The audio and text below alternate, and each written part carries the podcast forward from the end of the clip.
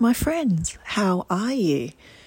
So, it is a lovely Sydney week. It's coming to the end of term time, and I have noticed that uh, my children are a little bit exhausted. So, I'm going to talk today a little bit about how we manage when everybody is just that little bit sort of on the tired side and what we do to manage that. Now, I am by no means an expert in this field.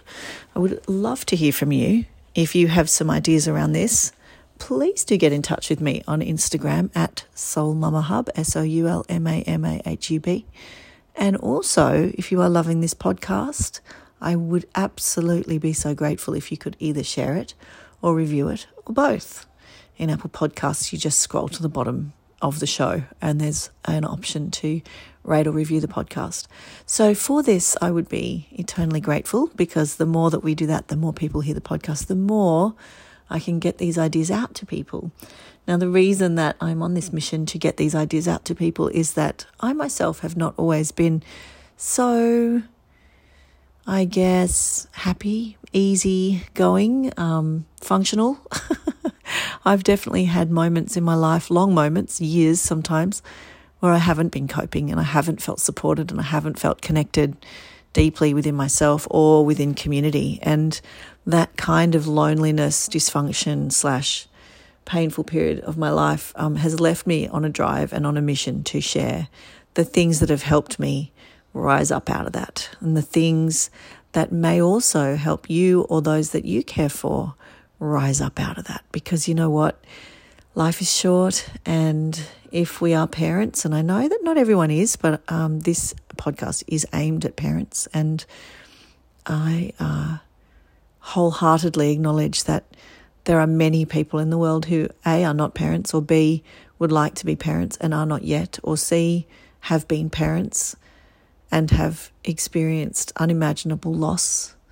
So I want to acknowledge all of those people and everyone who might be listening to this that is not, in fact, a parent at this very moment, um, but potentially feels like that would be a beautiful thing in their lives. So, can be a very hard place to be. So, um, I just want to shout that out too, to let us, those of us that do have families, to acknowledge those that do not, and all the various ways that that happens. So, I digress in a very important way. But I am here very much in this life to support those who are parenting and those who are going on a journey as a parent, perhaps back to themselves as their children grow, perhaps desperately seeking connections within themselves when their children are very young. I know that's a really can be a really tough stage, no matter how grateful you are for having a baby or how in love with that baby you might be. That's not to say there are not moments that can be incredibly challenging. And I feel that, and I have felt that before directly myself, where you sort of have this sense that, oh gosh, I really, I, you know, I should, in inverted commas, should be feeling grateful for this situation I'm in. But you know what? It's so hard. And I don't feel like I can say that out loud because then I feel guilty and then I feel like it's not fair. And all of that. But you know what? Your feeling is your feeling. So you're allowed to have a feeling. You don't have to think all the time about what that means to other people. You're allowed to have a feeling and you're allowed to fully, fully feel it. And uh, hopefully, by being more honest with ourselves and allowing others to be more honest with us, we can create a culture within which not just the happiness and the great moments are celebrated, but also the moments of despair and grief and just absolute pitiful depths of difficulty can also be allowed. And I think that this is a really important thing that we sort of sometimes overlook that in our social media slash Instagram beautiful world, we sometimes forget that it's okay to be human and flawed and have a difficult moment. So, back again to the subject of the podcast as the children get tired and the parents get tired as well, no doubt, as term time progresses or homeschool weeks end on end, whatever your situation, we get tired. And like here in Sydney, where I am, it's the middle of winter right now. Um, but it can happen in summer too. But I, I do feel, I feel like in winter we want to slow down and we can't always do it. You know, like the sort of circadian rhythms, the shorter days, the longer nights, the colder temperatures can make us feel like we want a different pace. But the life that we've built for ourselves potentially doesn't allow it. And that can be really challenging. So there's a few things that I can talk about that um, help me with that. And I hope that they also help you. Um, if you're already doing all these and you have others, please, please share with me. I would love to transfer them over to my community and let you share them with all of us because I think we need all the help we can get when we feel like this. You know, it can be really difficult. And and, you know, big shout out to those of us who are feeling like this and are just soldiering on because I know that that's what we do. And it's kind of amazing, really, the, the incredible lengths that we will go to to maintain all the things we set up in our lives um, day after day, moment after moment, trying to be the best we can with our kids, with ourselves, with our partners, or our friends, or family, or whatever. And it's a huge thing, you know. So acknowledge you, first of all, huge acknowledgement. I see you. And uh, here's the things that help me. So, one is, and this was a great one that I learnt from our guest, actually, who you're going to hear from very soon, is only say yes when you really mean it. So only say yes when you know it's something you really, really want to do and you really, really feel committed to. Because saying yes to things that you don't want to do or yes to social engagements that you don't really want to commit to, you're not doing anyone any favors.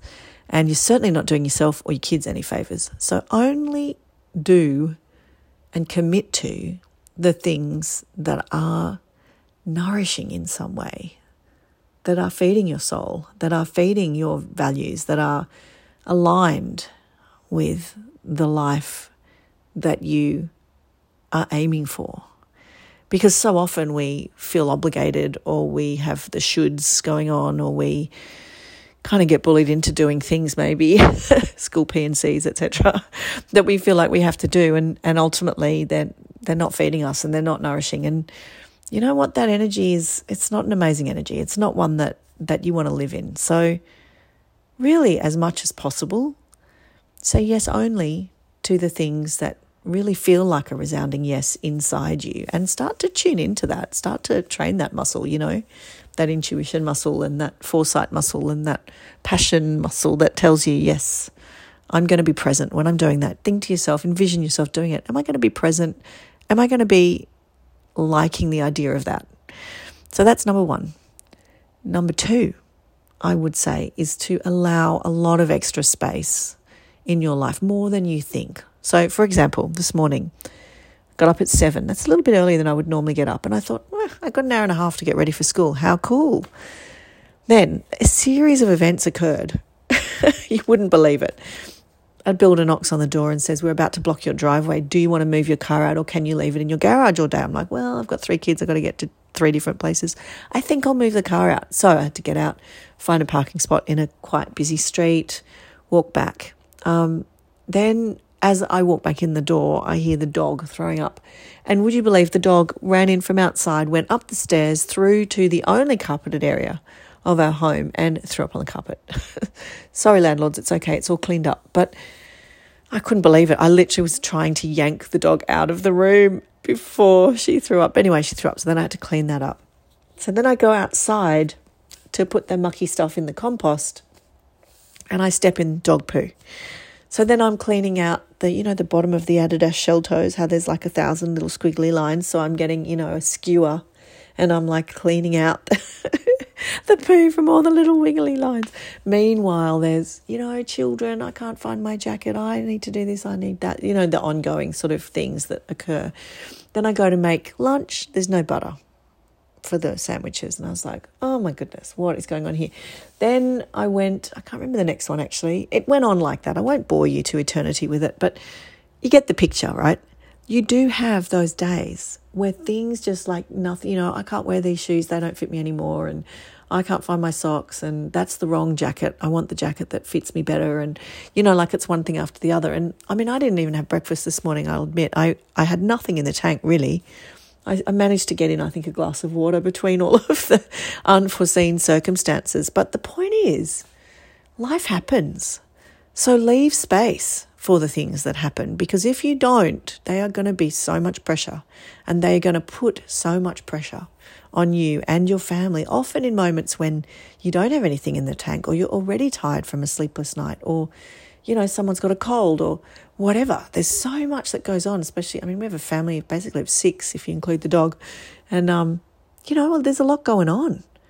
So it's pretty important, I think, to allow as much time and space as you can. And I do literally sometimes just put in the diary, you know, hours here and there or weekends here and there that I kept open for that reason because I feel like we just can't breathe if we don't do that. Like the pace of life, maybe it's not the same in the country. I don't know. If, I've never lived in country areas. I think it can get pretty busy there too. If you're owning a farm, my goodness, I can only imagine it must be incredibly busy. There's always something to do, I guess wherever we are, families have a lot going on. So respect that, acknowledge it, and make allowances for that. And still, things will still come in out of the blue and, you know, disrupt. So be ready for disruption.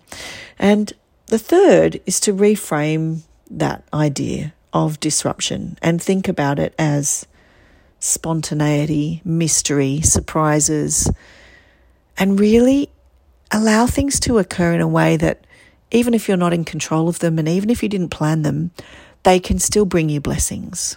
So, for example, you've got to go down to this other shop because this shop didn't have that thing and that shop didn't have that thing.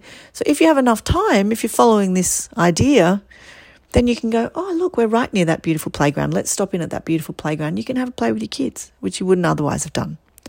So, by allowing space, by acknowledging and accepting that things come out of the blue, you can actually take it one step further, not just embrace it, but use it and hack the system and go, okay, well, this is cool. We get to explore this place. But that doesn't happen if you're in a rush, and that doesn't happen if you're feeling beset upon by this thing, or you're angry, or you're upset, or you're feeling out of control. So, I guess a little bit of what I'm talking about is if you can exercise flexibility and acceptance and surrender, then those things can be really great. And, um, you know, not always, but sometimes.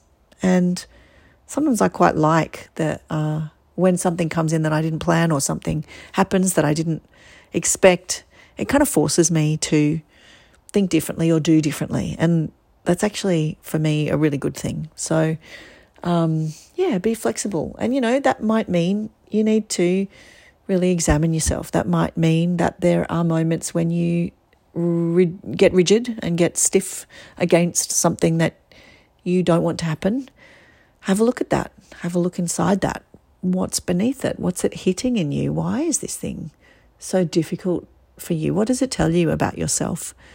You can you can really use those moments to reflect, and I think having people around you that you can reflect with and community around you that you can bounce ideas off, you know, that's that's key. That's a big part of it for me. I make sure that I connect. Oh, just remembered I didn't call a friend back. I must do that. do you ever do that? Oh, yeah, that's right. I really wanted to talk to that person and I didn't talk to them today.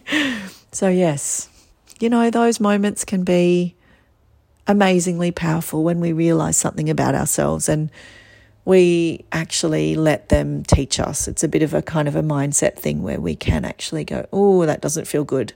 How come? What is that? What's that about?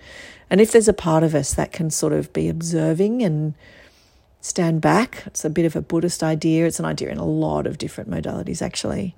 But if we can actually train and exercise that part of us that is a little more objective and a little more, I guess, spacious and distant from the problem, it's pretty powerful. It's pretty transformative because it allows awareness, and awareness is in itself transformative by seeing things within us it changes immediately. That is like secret sauce. So they're my things for today. Um, those three things hopefully will help you a little bit at the pointy end of the term. And uh, I hope you got something out of this. It's all for you guys, it's all to support us as women and mothers and family members to live a soulful, ethical, and bold life. So I hope in some small way that helped. Until next time, with love, always. Bye for now.